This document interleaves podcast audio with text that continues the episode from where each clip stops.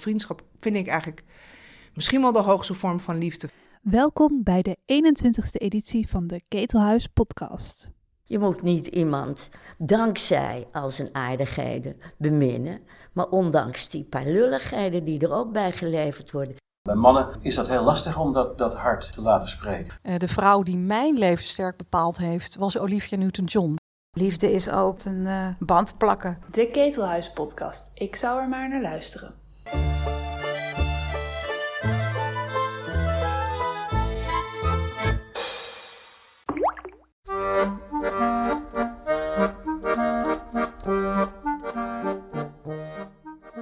Scènes voor een huwelijk.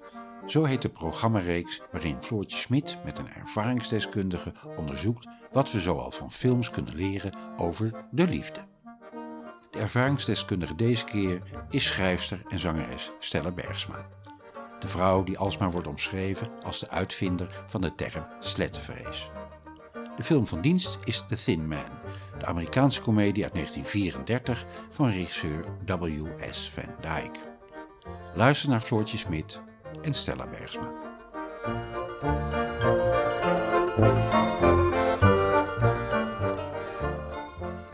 Stella, ik heb jou hiervoor gevraagd om een aantal redenen. Eén, omdat je heel uitgesproken bent, omdat je heel veel hebt geschreven over man-vrouw verhoudingen. Um, je hebt film- en televisiewetenschappen gestudeerd.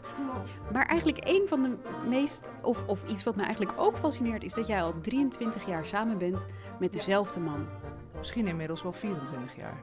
Ja. het gaat, want de tijd gaat steeds vooruit, hè? dus ik weet het niet uit mijn hoofd, maar volgens mij dit jaar denk ik 24 jaar. Hoe kan iemand zo interessant zijn dat je daar 24 jaar bij blijft?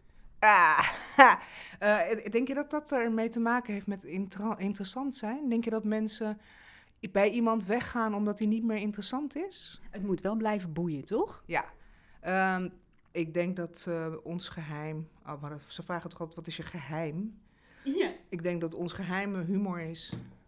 Niet geheime humor. Hoe geheime humor? Mensen.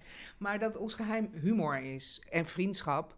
Ja, je vraagt van je vrienden eigenlijk ook niet van hoe kan die nou zo interessant zijn dat jullie al 50 jaar vrienden zijn of zo. Mensen maken altijd raar onderscheid, vind ik, tussen relaties en vriendschap. Terwijl vriendschap vind ik eigenlijk misschien wel de hoogste vorm van liefde vaak, omdat je uh, iemand echt uitzoekt op persoonlijkheid en niet op uh, uh, dat je er uiterlijk op valt.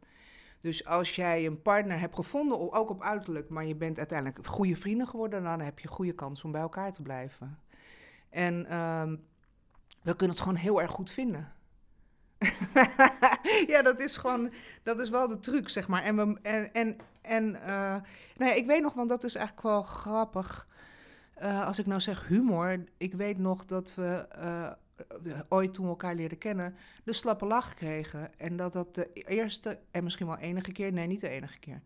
Maar zeker de eerste keer is dat ik met een man, met een manspersoon, de slappe lach kreeg. En dat de tranen echt over mijn wangen uh, biggelden. En dat ik dacht, bij hem wil ik blijven. Dat was eigenlijk toen beslist om die reden. Echt, wat geweldig. Ja, want als je dat kan, dan uh, is het oké. Okay. Dat gevoel had ik. Gewoon een soort intuïtief gevoel van als je dat kan dat blijft ook leuk. Als iemand grappig blijft, dan, dan dat, dat blijft iedere dag leuk. Je bent volgens mij niet uh, de makkelijkste, tenminste. Ja, ik vind mezelf super makkelijk. Nou, Steven zal dat uh, beamen. Ja, maar op uh, sommige gebieden ben ik denk ik heel makkelijk en andere gebieden wat minder makkelijk. Maar ik ben bijvoorbeeld wel heel lief en vrolijk en enthousiast en, en ik geef veel en zo. Maar ik heb ook zo mijn nare kantjes. Ik heb een groot ego, ik ben heel slordig, ik vergeet alles. Praktisch gezien ben ik afschuwelijk, denk ik. Ja, dat zijn praktische dingen, maar je hebt, je hebt ook een hechtingsdingetje. Nee, dat valt wel mee. Daar ben ik inmiddels wel overheen. Nee, daar ben ik, daar ben ik, voor, in, daar ben ik voor in behandeling geweest. En uh, dat is wel over hoor. Dat kan. Je kan ja. een hechtingsproblematiek, daar kun je voor in behandeling en dan is het klaar. Ja. Als je hele goede therapie hebt, wat ik heb gehad bij Max Hamburger, waar ik al vaker over heb gesproken. Laatst nog in de Volkskrant heel uitgebreid. Die heeft mij heel. Die is eigenlijk opnieuw met mij die hele hechting aangegaan. Dus toen heb ik het over kunnen doen, een soort oefenhechting, waardoor ik niet meer zo wantrouwig was ten opzichte van mannen. En toen uh, ontmoette ik Steven, toen was ik nog steeds wel wantrouwig uh, zeg maar basiswantrouwig. En dat heb ik langzaam in de loop der jaren overwonnen. Door heel veel ruzie te maken en uh, alles uit te spreken wat, wat, wat me dwars staat. En ik heb hem zelfs in eerste instantie een contract laten tekenen. Van we zullen altijd eerlijk zijn tegen elkaar. Het gewoon allemaal dingen waardoor, waardoor ik houvast had van dit gaat goed. En zo is het goed gegaan. Dus Wat stond er nog meer in dat contract? Dat weet ik dus niet meer. Dat weet ik dus echt niet meer. Ik zou het moeten terugzoeken, want ik heb het vast nog wel ergens. Maar het kwam neer, denk ik, op eerlijkheid. Ja, wat, wat een nadeel is, want ik vind dat je soms best wel moet kunnen liegen eigenlijk. Maar dat hebben wij gewoon toen niet afgesproken. Daar heb ik niet mijn handtekening onder gezet. ik, ben, ik vind liegen voor uh, een leugentje om best wil... Of dat, je, of dat je iets voor jezelf wil houden of zo. Dat gaat, vind ik helemaal niet per se heel nadelig voor een relatie. Maar wij hebben het niet afgesproken. Liegen is iets anders dan verzwijgen, toch? Ja, maar zelfs dat vind ik niet erg. Zelfs inmiddels, ik ben nu zoveel jaar verder, als hij uh, iets zou hebben wat hij voor zich wil houden, dan kan ik daarmee leven. Mensen hebben ook recht op hun, hun helemaal hun hele eigen privé-ding. Maar daar was ik vroeger zo bang voor.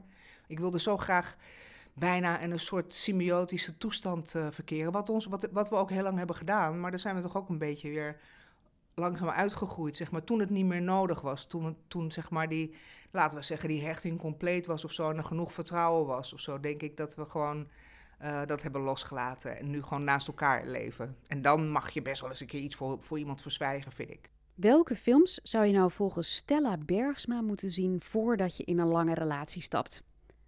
Allereerst kwam ze met twee films die haar, zoals ze zelf zei, heel erg depressief maakten.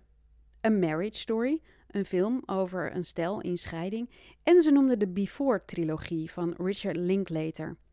In de eerste film van die trilogie ontmoeten een man en een vrouw elkaar in een trein en brengen ze samen een nacht door, zwervend door Wenen. In de tweede film zien ze elkaar na bijna tien jaar weer en in de derde zijn ze getrouwd. Nu heeft Linklater die films irritant genoeg bijna allemaal dezelfde titel gegeven. Dus Stella en ik klutsen ze een heel klein beetje door elkaar. Nee, Before Sunset, de allereerste hè, is Before Sunset volgens mij. Uh, Before Sunset of Before Sunrise. Volgens mij is Before Sunset de allereerste. Die maakte me helemaal niet depressief. Die vond ik heel erg leuk. Dat is, dat is uh, hoe ik uh, het leuk zou vinden dat mensen elkaar verkennen en leren kennen. En echt met elkaar in gesprek en grapjes maken. En nee, die vond ik heel romantisch. Ook, ook veel romantischer dan de gemiddelde romantische film waarin mensen elkaar helemaal niet kennen. En opeens toch aan het einde huilend in elkaars armen vallen. Uh, wat bijvoorbeeld Amelie was, vond ik echt fuck. Oh, dat vond ik afschuwelijk. Omdat het gewoon. Die mensen hebben helemaal geen contact met elkaar eigenlijk. Die hele Amelie zit maar allemaal dingen te eh, verzinnen om hem te veroveren, maar ze kent hem helemaal niet. Dus dat vond ik heel. Ik snapte helemaal niet waarom iedereen daar zo ontzettend mee wegliep. Maar bij Before Sunset leren ze elkaar echt kennen, bijna real time eh, in een stad. En, um, dus dat is heel leuk. En dan heb je Before Sunrise, dan zien ze elkaar na zoveel jaren weer. Dat is ook heel leuk, want eindelijk krijgen ze elkaar weer. Maar dan komt Before Midnight en dan zijn ze samen. En dat is dus vaak, dat is natuurlijk ook logisch, het is zeg maar dramatisch niet interessant om een gelukkig stel uh, te zien. Dus ik snap ook dat films daar zelden over gaan. Films, ik weet niet meer wie, in een of andere schrijfster heeft volgens mij gezegd zou ik moeten opzoeken, misschien Renate Dorrestein of Rubenstein of zo. Maar in ieder geval, een, een uh, relatie uh, um, stopt gewoon. Uh, het happy end is zeg maar de stop voor de rest van, van het, van het echte leven. Ja. Dus die laatste, die Before Midnight, die vond ik eigenlijk afschuwelijk. Om, maar, dat, maar wat ik daar interessant aan vond, is dat ze in al, allebei die daarvoor um, elkaar aan het verkennen waren en uh, nog samen moesten komen. Nu waren ze samen en hadden ze kinderen. En dat, uh, wij, ik heb dus nooit kinderen gekregen met mijn man. Uh, en, en ik zeg niet dat dat altijd fout gaat, maar het is wel een soort extra complicatiefactor. En dat zag je in die film heel erg. En ik was heel gedesillusioneerd, omdat die mensen uit die vorige twee films zo ontzettend leuk met elkaar omgingen ook. Echt heel leuk met grapjes en intelligentie en, en droom, dromen en ambities en zo. En toch zij eigenlijk, vond ik, een beetje aan het kortste eind trok. Dus zij als moeder, hij toch een beetje zoiets had van... Uh, uh, oh ja, heb je ergens last van? Dan kwam het toch wel een beetje op neer. En uh, zoals dat moeders vaak vergaat, die het misschien toch in de maatschappij slechter getroffen hebben. Ben ik bang. Zelfs als ze een leuke partner hebben, want, want Ethan Hawke is in die film een leuke partner en hij doet ook leuk. En aan het einde van de film verovert hij er ook weer, maar het maakte mij een beetje treurig. Omdat vrouwen gewoon altijd toch weer aan het kortste eind trekken dus. Ja, in de, ik heb vaak toch de indruk dat dat zo is. Ze zorgen voor de kinderen, ze moeten ook nog uh, werk doen. Ze kunnen niet al hun ambities waarmaken. En omdat je de vorige twee films hebt gezien, zie je dat Julie Depley heel veel ambities heeft. Het is helemaal, oh, en ik ga dit en ik ga dat. Dus het, het is toch iets. Heeft toch, nou, nou is ieder leven natuurlijk een soort, uh, ja, fnuiken van een aantal ambities. Dat is nou eenmaal zo. Maar ik vond het, hij kon toch behoorlijk veel waarmaken. En zij toch minder. En je zag ook dat zij boos was. Ik heb laatst nog een, um, een seminar gehoord van een vrouw en die zegt: mannen zijn dom en vrouwen zijn boos. Over hoe het zit, hoe het nu zit. Dus het is niet eens mannen hun schuld, maar ze zijn dom en vrouwen zijn stilletjes boos. Ik dacht, ja, er, er zit heel veel in. Vrouwen zijn een soort van toch gefrustreerd met, met dat kortste eind, zeg maar. Terwijl ze tegelijkertijd ook moeder willen zijn en hun moederschap ze ook heel veel geeft. En dat, en dat is in uh, Before Midnight ook zo. Maar ik was gedesillusioneerd en ik vrees met grote vrezen. Ik hoop heel erg dat het vervolg komt. Uh, uh, want dat hoort, hè. Dat is Linklater, die, die wil over de eens in de tien jaar wil hij dat doen. Uh, en dan zijn die kinderen misschien het huis uit. En dan hoop ik dat ze weer lol hebben eigenlijk. nou, Marriage Story is eigenlijk een beetje hetzelfde verhaal. Ook een, een akelige scheiding. Um, maar jij koos dus voor... Want je appte me en je zei... Ik ga, we gaan iets anders doen. We gaan The Thin Man gaan we bespreken. Ja, over Marriage Story nog wel zeggen dat... Um, ook daar vind ik echt dat uh, Scarlett uh, Johansson er het slechtste uitkomt het gefrustreerd is, het kwaadst is. En dan ook nog op een manier die eigenlijk die je niet zo goed kan begrijpen. Dat je zit te denken, mensen, waar wint je je over op? Dus ik denk dat veel mensen dat hadden die die film keken. Iedereen vindt, hem, vindt Adam Driver sympathieker. Hoe kan dat? Uh, en, uh, en ook daar speelt dat moederschap weer een rol. En het feit dat zij ambities heeft moeten inleveren. Dus als je dat, die dingen naast elkaar zet... en dat, je ziet dat in heel veel films... zijn vrouwen bijna altijd een soort van, ja, boos. Stilletjes boos over allerlei dingen. En dan zijn ze ook nog altijd een beetje aan het trekken aan die man van kom dan thuis. En kom dan... uh, hoe laat ben je? hoe, laat, hoe laat kom je thuis? Wat ga je doen? In heel veel films is dat het, hè? Dat, dat die mannen iets belangrijks aan doen zijn. Die zijn een missie aan het doen of zo. Uh, en dan staat er altijd zo'n vrouw echt, ja maar meneer, en de kinderen. En, en Beppie is, heeft uh, honkbalwedstrijd. Kom je bij de honkbalwedstrijd? Ik zal kijken wat ik kan doen voor de honkbalwedstrijd. dus dat, dus ik vind die vrouwenrollen altijd, oh, ik, ik vind ze afschuwelijk om naar te kijken, zeg maar. Dus dat, en, en Scarlett Thomas is niet, Scarlett, Thomas, Scarlett Johansson is niet, is niet afschuwelijk om naar te kijken. Maar het is wranger voor haar en er zit een fantastische monoloog van Laura Dern in die dat eigenlijk uh, ook een beetje uitlegt. Van, van een vrouw mag ook gewoon niks verkeerd doen. Ja. Dus een vrouw uh, moet een soort heilige zijn, zeg maar, waar het de kinderen betreft. Dus je kan niet, je kan niet als moeder zeggen van ik heb soms wel eens genoeg van die kinderen. En als vader kan je dat eigenlijk wel zeggen en dan toch nog steeds een toffe peer zijn. En het, het, ironische is bijna dat dat dat gebeurde in die film. Maar dat het ook zo is dat de, dat de reacties op die film dus toch waren dat zij minder sympathiek werd gevonden. Oké, nou dan, dan dat stel zonder kinderen in The ja. Thin Man. Want dat was de reden, nou niet dat ze geen kinderen hadden, maar je zag opeens nou ja, een leuke relatie. Nou ja, uh, in, in die vraag van jou uh, zat ik te denken van nou, ik zie dus eigenlijk, ik zie dus eigenlijk niet zoveel leuke relaties in films. Wat logisch is, want uh, film is drama. Dus je begint altijd bij de ellende, zeg maar. En aan het einde komt het wel weer goed. Maar de, op zich, om nou een hele film lang naar een leuke relatie te kijken, is niet uh, wat drama maakt. Dus, dus dat snap ik ook wel. Uh, maar toen zat toevallig Steven te kijken naar een film. Ik, het, was, het was echt puur toeval. Uh, met een soort een ouderwetse film, zwart-wit. Dus ik ging zo meekijken en ik zag een stel. En die waren heel erg leuk samen. Die waren heel erg grappig, sophisticated, sessie, een beetje zo ook uh, uh, verbaal, heel snel aan het sparren en zo, echt waar ik van hou. En ook een beetje stylish. En ze sopen er heel veel bij. Ja.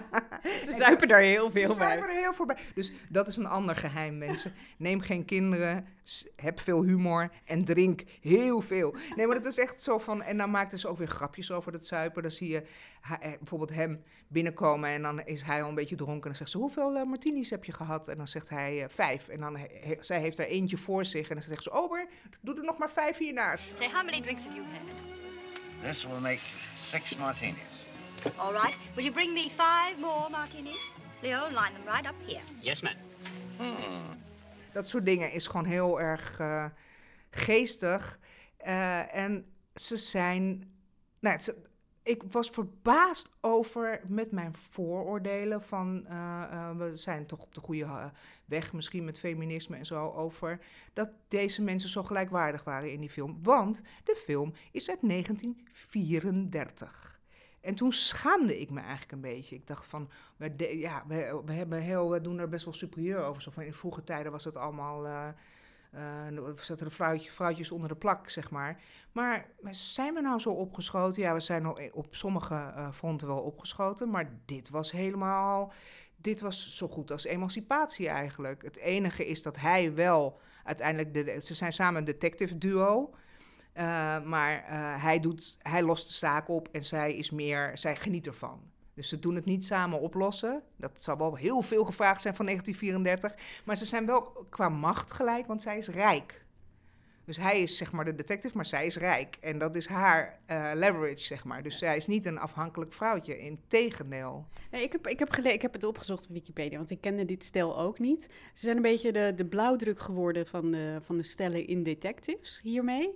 Het is gebaseerd op, uh, uh, op de relatie die de schrijver had, Dashiell Hammett. Dashiell Hammett, ja.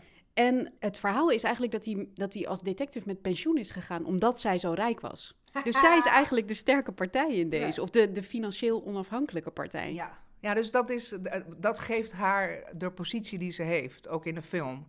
Maar misschien is ze niet zelf aan het geld gekomen, dus dat is het, misschien het niet-feministische. Maar als je het hebt over gelijkwaardigheid, is gelijkwaardigheid ook altijd gelijkwaardigheid van macht. En in dit geval zijn ze qua macht gewoon gelijkwaardig. En dat is heel, het is zo leuk om te zien. En ik, en ik vond gewoon dat ik op mijn eigen vooroordelen terug moest komen van we zijn nu feministisch bezig en toen was het allemaal zo slecht. Ik dacht, nou ja, dit was beter dan ik in menig moderne film. Eigenlijk heb ik het nog niet gezien in een film van nu. Ik dacht aan Mr. en Mrs. Smith, weet je wel, met uh, Angelina Jolie en Brad Pitt. Maar daar vond ik het allemaal heel fake. Daar vond ik het niet geloofwaardig. En dit was echt de chemistry tussen die mensen. Je, je voelde echt dat het was, was gewoon leuk. Het was sessie, het was smart, het was... Uh, ze konden elkaar aan, ze waren aan elkaar gewaagd, zeg maar. Nee, ik vond het wel grappig. Deze twee liggen in aparte bedden, maar het was een van de weinige stellen in, in een film waarvan ik dacht, jullie doen het ook echt met elkaar. ja, het is wel grappig dat ze in aparte bedden liggen ook. ja, dat moest toen, hè? Dat kon ja, niet. Ja, ja, ja dat, nou ja, goed. Maar je gelooft zeker dat ze het doen, ja. En dat is elkaar ook echt leuk. Nee, ze hebben ook qua acteren gewoon heel veel chemie. En, uh, um, en ze doen ook niet te lief tegen elkaar. En dat is ook lekker. Dus ze doen ook, ze zeiken elkaar af en toe een beetje af en zo. En dat is ook prettig. En ik vind van Nora heel leuk dat zij een soort totaal underimpressed is. Omdat ze een soort, dat ze rijk is of zo, is nergens van onder de indruk. Dus ze is gewoon heel cool. Ze is gewoon heel cool. Ze loopt gewoon overal een beetje rond met een martini in de hand van... Oh, gebeurt er dat? Oh, wordt er iemand neergeschoten? Oh, nou, pas je wel op, uh, ik. Dat, en dat heeft iets heel... Ja, het is gewoon een heel cool stel eigenlijk. Dus dat vond ik... Ik dacht van ja, als je nou, als je nou een leuk stel in films... Verder, alle films die ik heb gezien is gewoon vanaf, vanaf Bergman tot, tot, uh, tot een, een marriage story. Bergman, dan noem je ook wel iemand. Die heeft nooit echt hele leuke stellen natuurlijk. Nou ja, maar die, dus ook de films die um, die uh, relaties zeg maar belichten, zijn bijna altijd negatief. Uh, maar ook als het een soort leuk stel moet zijn, is het dan is het bijna altijd uh, dat, ze, dat hij thuis komt en dat ze lief tegen elkaar doen en dat hij weer weggaat. Dat zie ik ook zelden anders, ja. zeg maar. La laten we die introductiescènes nemen, waarin zij dus inderdaad voor het eerst te zien is. Als uh, stel, dat is de scène waarin uh, hij met, eigenlijk al dronken is ja. en met een andere vrouw stond te praten. Zij ja. komt binnen, bestelt vijf martinis en maakt een opmerking over die andere vrouw, waarop hij haar weer af, aftroeft eigenlijk. Pretty girl. Yes, she's a very nice type.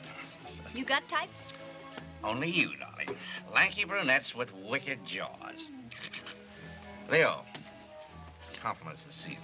Who is she? Oh, darling, I was hoping I wouldn't have to answer that. Come on. Well, Dorothy is really my daughter. You see, it was spring in Venice. And I was so young I didn't know what I was doing.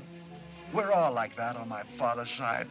By the way, how is your father's side? Oh, it's much better, thanks. And yours? Dus er zit humor in, er zit die drank in waar jij het net over had. Ehm, Heel belangrijk, mensen. Heel belangrijk. Ik vind het wel heel leuk dat ze zo heel cool vraagt... Hoeveel heb jij er al gehad? Gewoon, ik moet gewoon net zoveel bijdrinken tot we op hetzelfde niveau zijn. Ja. Ja. Maar er zit dus ook een soort, eh, eigenlijk een ehm, gebrek aan jaloezie in. Ja, dus zij, maar dat zeg ik, zij is underimpressed. Zij is, eh, zij is niet zo snel onder de indruk. Nee, ik heb van, gisteren heb ik een, eh, het vervolg gekeken. En dan zegt ook iemand tegen haar, eh, mag, ik, mag ik hem zoenen? En dan zegt ze, oh ja, eh, go ahead darling. Of zo, moet je vooral doen. Maar onthoud, dat is wel een moeilijke gewoonte om af te leren. Maar gewoon helemaal zo chill, zo van, ja, zoenen, zoenen maar. Maar weet wel dat hij leuk is, zeg maar. Ze zit er helemaal niet mee. Eh, en dat het enige hoe je dat kan verklaren, en dat zie je ook eh, aan haar en hoe ze met elkaar omgaan, is dat ze gewoon zelfvertrouwen heeft. Dus ze is niet onzeker, ze is niet afhankelijk, ze is niet aan dingen naar zijn gunsten, wat je zo vreselijk vaak in films ziet en wat voor vrouwen vaak vervelend is om je mee te identificeren de hele film lang. Het zijn, er zijn heel veel films waarvan ik eh, eh, weet dat, die, dat ze best goed zijn, waarvan andere mensen zeggen, of waarvan mijn mannelijke vrienden zeggen van, goede film. En dat ik denk, ja, maar die vrouwenrol, gadverdamme. Dat heb ik echt heel vaak. En dan zegt ze, oh, oh, oh, ja, dat is, oh, ja, verdomd, nu het zegt. Staat ze weer in de keuken te janken. Dat is eigenlijk, daar komt het eigenlijk wel op neer. Of, of hoe weer van wanneer ben je thuis. Dus dan moet ik me altijd met die mannenrollen identificeren, wat ik ook wel vaak doe. Maar soms is het ook wel leuk om een vrouw te zien die dan gewoon, zoals zij, ja, she's not impressed. Maar jaloezie, als we het hebben over jaloezie, hoe, ben, ben jij jaloers of niet? Nee, nee. En dan als ik het wel ben, eh, dan eh, ben ik het echt. Dus dan, eh, ik heb wel eens gehad, we hebben wel eens, we- experimenteren wel eens met onze relatie, dat we, ik noem het altijd zuurstof doorlatend. Dus dat we hem soms opengooien, dat we hem soms openmaken en dan weer dichtgooien als hij te veel gaat tochten. Eh, en eh, de- meestal doen we het niet, want het zorgt toch voor een hoop stress. Maar als we het wel doen, heb ik het wel eens gehad dat ik jaloers werd. Dat op een gegeven moment Steven met twee vrouwen aan het daten was en zo. En dat ik zoiets had van, op, op, van de een op de andere dag. Ik vond het verder helemaal niet erg, want ik was bezig met mijn boek. En ik dacht van, heeft hij ook wat te doen, zeg maar? Tijdens dat ik heel veel aandacht krijg in interviews en, en zo heeft hij ook een... eh, Iets leuks. iets leuks, iets leuks om handen. Ehm, maar toen op een gegeven moment toen hij, had hij het weer over die ene chick en weer over die andere chick. En eh, nou, eh, dus, gedoe. En toen, toen dacht ik opeens, nou ja, nou vind ik het wel genoeg. Opeens klikte in mijn hoofd en toen had hij zoiets van, oh ja, oké. Dus dat is een beetje hoe het nu bij ons werkt. Dat als ik kan wel jaloers zijn, maar dan, dan eh, zeg ik dat. Wat ik, wat ik zelf uit eh The Thin Man een hele leuke scène vond, is het is een hele ehm, beetje nonchalante scène. Er komt op een gegeven moment komt er een, eh, een advocaat bij het stel op bezoek. Eh, en zij zijn achter zijn rug om gebaren naar elkaar aan het Mhm. maken. Ze trekken Ja, gezichten naar elkaar. Ja. Ehm, grappend, eigenlijk. Ja. En ik dacht, dit is eigenlijk volgens mij het, ehm, de essentie. Want het, is, het zijn die twee, wat er ook gebeurt, Precies. tegen de rest van de wereld. Precies. Dat je een bondje hebt. En dan kan eigenlijk alles. Dan kan eigenlijk alles. Dus als je samen. Als je afspreekt, daar geloof ik ook in. Terwijl ik voor iedereen moet zelf weten wat hij doet in zijn relatie. Of die bijvoorbeeld een open relatie wil of niet. Of dat hij zegt van. Je hebt ook mensen die zeggen van. eh, ik vind het goed als je af en toe met iemand anders flirt. Maar als ik het maar niet weet. Iedereen heeft zo zijn eigen eh, eh, regels daarin. Maar als je maar zegt, wij gaan voor. Altijd. Wij gaan altijd voor. En, en, en dus dat is bij, bij ons eigenlijk ook zo van, zodra ik zeg, ik vind dit niet meer leuk, dan is het klaar. En vice versa. Dus dat als je dat afspreekt, dat, dat jij altijd voorgaat, eh, eh, dan, dan kan je eigenlijk heel veel doen in het leven. Want je kan heel veel doen in het leven. Het leven is één groot zee aan mogelijkheden. Nee, maar, maar je moet wel...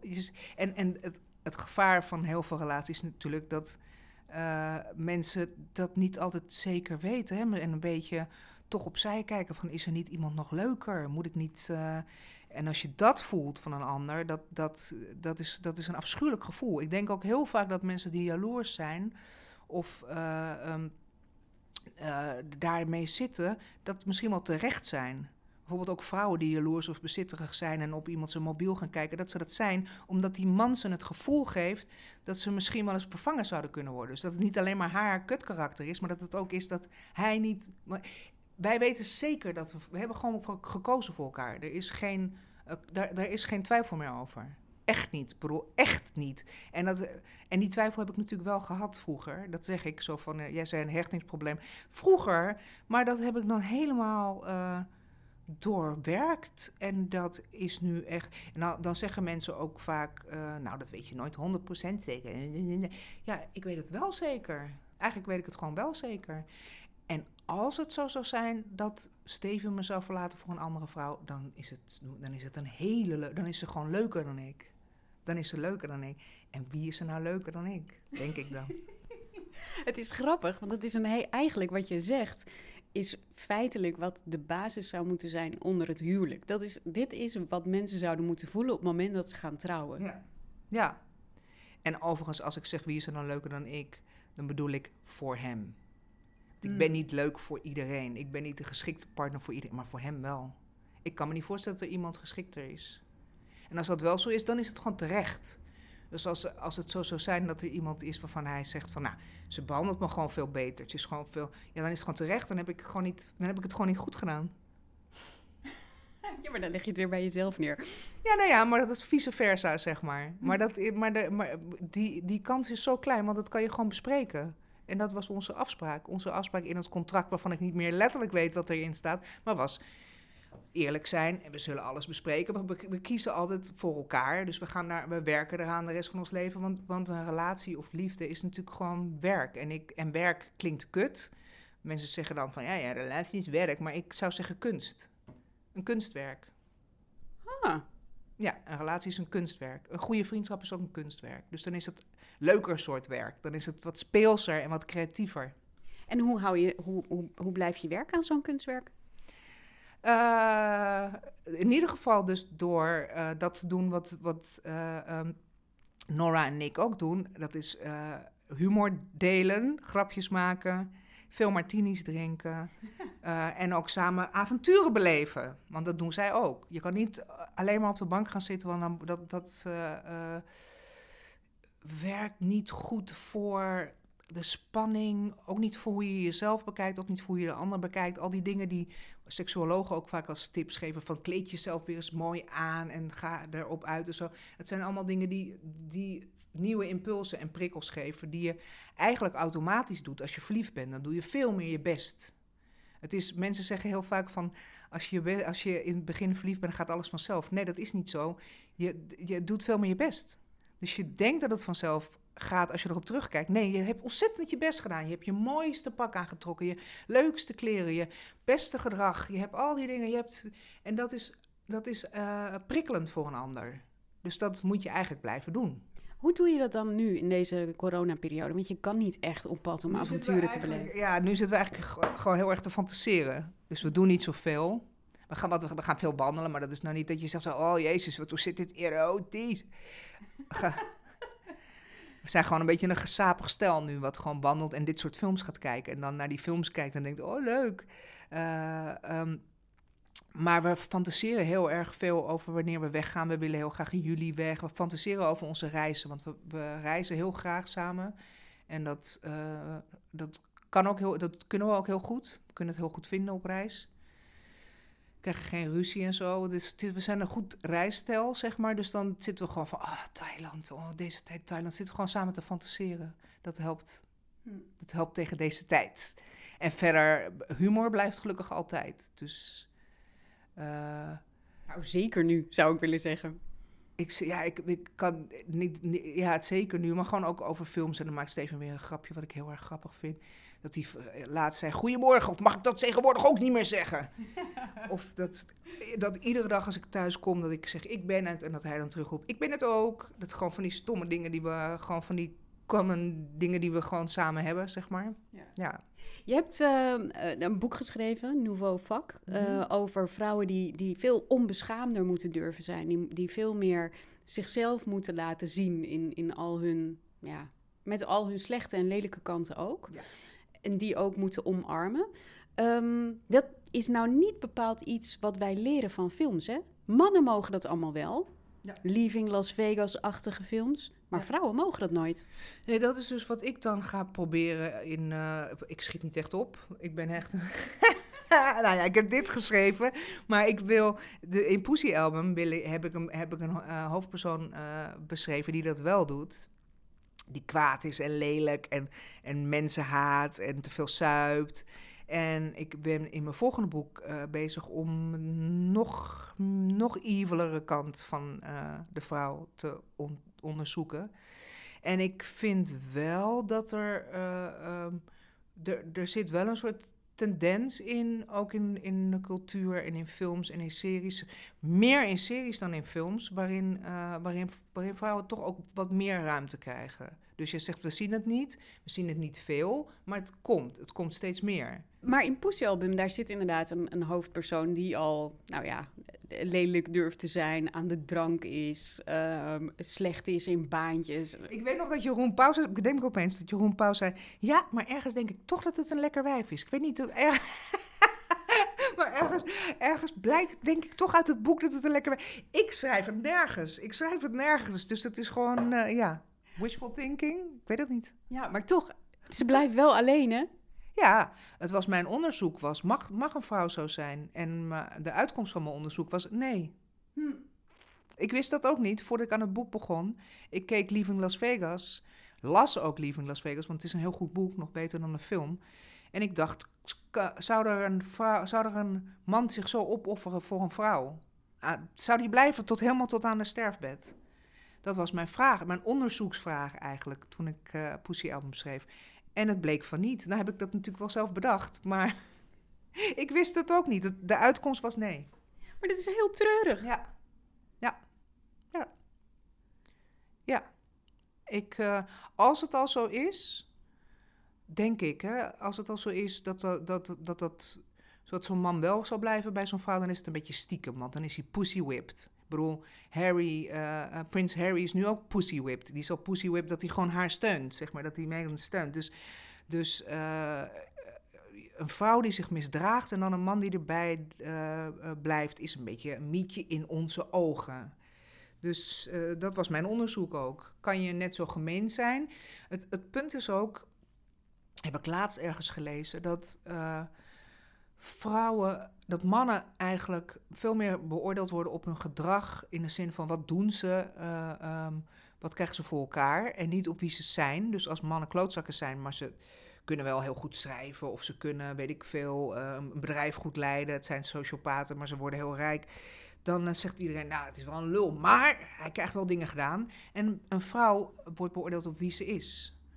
En we komen eigenlijk nooit veel verder. Uh, we komen nooit op het punt van, maar ze kan wel heel goed schrijven, maar ze kan wel uh, mooie films maken. Uh, ze is wel een goede leider of zo. Daar komen we helemaal niet. We beginnen met wie ze is. Dus als zij niet aardig is, dan is het meteen fout. Dat, is, dat zie je bij Kaag nu ook, die is kill. Dat was bij Hillary Clinton ook. Dus we hebben ons nooit, we kijken helemaal niet wat zij kunnen. Dus dat is een heel erg verschil. We vergeven mannen hun slechte kanten omdat we kijken naar hun daden.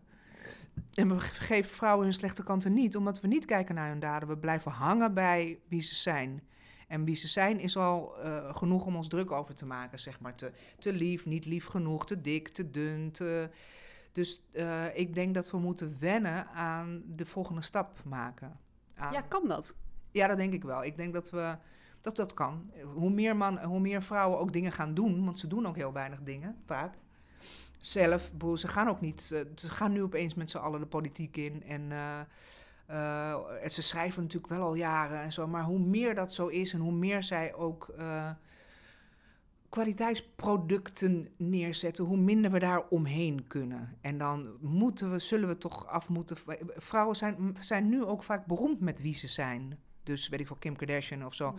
Wat ik ze niet kwalijk neem. Ik weet dat heel veel andere vrouwen ze dat weer kwalijk nemen. Van uh, ja, maar dit is oppervlakkig. Dan denk je, ja, maar dat is hoe onze maatschappij is. Je bent gek als je er geen gebruik van maakt. Dus dat vind ik echt bullshit. Maar hoe meer vrouwen niet alleen maar dingen zijn, maar ook dingen doen, hoe minder we daar omheen kunnen. En dat, maar alles gaat heel langzaam, vind ik. Maar zouden we dan niet juist veel meer uh, ook rolmodellen moeten hebben in, in televisie en film die zo schaamteloos zijn en die wel gewoon een relatie hebben? Zeker, maar die, wordt, die moeten worden geschreven door vrouwen. Want mannen gaan die niet schrijven, want die schrijven vanuit hun eigen belevingswereld. En dat gebeurt ook. Als je series kijkt en, eh, en films kijkt waarin dat zo is, waarin een vrouw een ander soort uh, uh, rol krijgt dan alleen maar een soort flat character, dan zijn het vaak films geschreven door vrouwen. Dus er moeten meer vrouwelijke makers zijn. Ik vind ook dat uh, uh, om alleen maar kritiek te hebben op de films die er zijn, uh, minder nuttig dan gewoon zelf iets te gaan maken wat iets anders is. Ik vind dat een nuttige stap, snap je? Dat, bedoel, je kan heel zeggen van ja, dit is weer zo'n witte mannenfilm en de vrouwen hebben weer, zijn, weer, zijn weer hoer of zo. Dan denk ik ja, maar maak een film waarin, waarin die vrouwen iets anders doen. Maak zelf een film. Ja, maar je moet, het moet beginnen bij benoemen, toch, Stella? Ja, tuurlijk. Maar um, ik, vind, ik vind ook niks mis met benoemen. Maar hetgene wat het, uh, wat het verandert is om dingen te gaan maken. Om meer vrouwelijke makers te hebben. En meer... Uh, nou ja, en kennelijk Dashiell Hammond was gewoon iemand met, met een leuke kijk op dingen. Die heb je ook, die mensen. Dus dat, uh, dat, dat kan natuurlijk ook gewoon. Dat je, je ziet... bijvoorbeeld die... hoe heet die serie? Killing Eve. Ja. Is, is dat... Want daar heb, je een vrouw, daar heb je nou eens een vrouwelijke gek, zeg maar, psychopaat. En, en leuke actrices en zo. Je ziet steeds meer dat soort dingen. Steven die zat laatst nog te klagen van... er is niks meer voor mij op tv. ik zei, nee, net goed. Vroeger was het altijd andersom. Ik heb bij heel veel van die films van vroeger... die ik allemaal heb gezien... En The Godfather en, en uh, weet ik veel, The Deer Hunter en Apocalypse Now. En noem ze allemaal. Al mijn favoriete films zijn geen, films, zijn geen films waarin vrouwen nou een bijzonder grote rol spelen. En ik heb wel eens gezegd... Uh, uh, in gesprekken met, met mannelijke filmliefhebbers van, nou, ik vind het tof, maar het zijn allemaal mannenfilms. Oh, nou, oh, oh. Zo ja, maar dat zou jij ook zeggen van een vrouwenfilm. En ik, op een gegeven moment had ik er genoeg van, van die films. Dacht ik van, nou, ik heb nu genoeg van die gangsterfilms. Uh, Tony, uh, genoeg van die shit gezien gewoon om to last me a lifetime. Top, ze waren top, maar ik hoef het niet nog duizend keer te zien. Ik wil nu iets anders zien. Ja, nou, net, net, net zoiets als dat ik de blues eigenlijk nooit meer hoef te horen. De, daar ben je ook klaar mee? Ja, niet vanwege mannen, maar gewoon, je hebt gewoon van die dingen waarvan je denkt, nu weet ik het. Het is de blues. je, hebt het heel, je hebt het heel zwaar en je hebt een gitaar. Jij bent, je bent heel uitgesproken en uh, nou, je plaatst wel eens uh, naaktselfies uh, online. Ik zie heel vaak ook online reacties op jou, hè, als je het hebt over Steven, dat ze, dat ze zeggen, oh, dat is toch knap van hem dat hij zo'n sterke vrouw ik, dat, dat, ik vind dat wel grappig dat we op de bepaalde manier dus uh, denken dat we zo geëmancipeerd zijn met z'n allen. Uh, en dat ik dus ten eerste schrok van hoe geëmancipeerd ze dus waren in 1934 in vergelijking met nu in films. En, en, en dat ik ook schrik van dat soort opmerkingen die dan ergens nog we doen in theorie zijn we geëmancipeerd. In theorie zijn we allemaal gelijk, maar we zeggen dingen als... Iemand zei laatst tegen me, ja, maar jij bent onhuwbaar. Dat is, een, dat, is een statement uit de jaren 50. Dat is hoe het was. Maar dat is ook hoe het was, dus dat is ook interessant. Het was vroeger zo dat de beste kans die een vrouw had... was een, een rijke man trouwen. Want je mocht als vrouw zelf niks. Je mocht niet eens in je eentje een creditcard hebben. En dat zit allemaal nog ergens in ons... Uh, in de krochten van onze ziel loopt het nog te rotten, volgens mij. Dus dan is het zo dat iemand als ik toch een beetje... Oh, heeft die een man gevonden? Dus, dus je moet je kennen. En dat is best wel schokkend ook. Dat het betekent dat je je als uh, vrouw op een bepaalde manier moet gedragen... om uh, huwbaar te zijn. Om een relatie te kunnen krijgen. En dat eigenlijk de maatschappij dat je uh, op, eh, in dat soort Twitter-comments, maar ook op, op allerlei manieren uh, laat weten. En ik denk ook dat als ik geen partner zou hebben, als ik Steven niet zou hebben, dat ik me daar wat van aan zou trekken. Hmm. Dat het invloed op me zou hebben. Dat ik er last van zou hebben. Want ik ben een. Uh, ik ben iemand die zich niet zo goed kan aanpassen. Of die, kan, ik kan niet heel anders zijn dan mezelf. Dus dan zou ik eigenlijk. Ik denk dat ik daar neurotische klachten van zou hebben. Ik denk dat ik zelf haat en ellende. Dat ik zou denken, ik kan het niet. En, uh, dus dat, dat, dat, dat ik daar um, ja, aan onderdoor zou gaan is misschien te groot. Maar wel, ik, ik had laatst een uh, gesprek met een um, hersenonderzoekster... Iris Sommer, die heeft net een boek geschreven, Het Vrouwenbrein. En die zegt, vrouwen zijn neurotischer. En zij zegt dat, dat, dat... Ze zegt niet echt, het ligt vast in de hersenen... maar het heeft te maken met de hormoonlevels. Maar ik vraag me af uh, of het niet ook heel erg te maken heeft met de maatschappij. Hm. En je kan die twee eigenlijk helemaal niet scheiden, want uh, de maatschappij heeft invloed. Het is allemaal plastisch. De maatschappij heeft invloed op je hersenen en ook op je hormoonlevels. Maar dus ik zou een neurotischer mens zijn als ik Steven niet had. Dat weet ik bijna zeker. En als ik steeds dat soort commentaren zo... Ik zou ook een minder grote bek hebben. Ik zou, ik zou uiteindelijk uh, me, uh, doen wat, wat die commentaren van me willen, namelijk mijn bek houden. Dus, want dat is het bedoel, de bedoeling van die commentaren is gewoon terug, terug in je mand, zeg maar. Ik zou waarschijnlijk gaan met mijn staart tussen mijn benen, want, want niemand wil alleen zijn. Je wil niet alleen zijn. Dus als, het zo, oh, als ik dan zo moet doen om aan de man te komen... Of ik zou lesbisch worden, dat is ook nog een optie. Is misschien een betere optie. Hoe reageert hij eigenlijk op alle, alle haat en shit die je... Vindt hij niet leuk. Hm. Nee. Dus dat leest hij ook liever niet. Uh, um, voor de rest hoe die reageert op gewoon alles wat ik doe, is dat hij eigenlijk nog een, een uh, radicalere feministe is dan ik. Dus heel vaak uh, ben ik nog wel gematigd. En hij zegt, nee, belachelijk en zo. Dus dat is, ik heb mijn beste feminisme van hem geleerd eigenlijk. En ook mijn meest onapologetisch. Dus dat je gewoon niet zo, niet zo ja, nog een beetje zo om de hete brei heen draaien met grapjes en, en hem terugtrekken. En oh, sorry hoor jongens, ik wil wel wat feministisch zeggen. En dan heeft hij heel vaak als ik stukken schreef ook van nou, dit eruit, al die, al die bullshit, al die grappen eruit. Wel een paar grappen, maar gewoon to the point. Gewoon zeggen wat je wil zeggen. Dus dat, zo reageert hij daarop. Maar de haat die ik op krijg, vindt hij heel vervelend en daar kan hij niet zo goed mee omgaan. Hm. Hij is een gevoeligere ziel dan ik.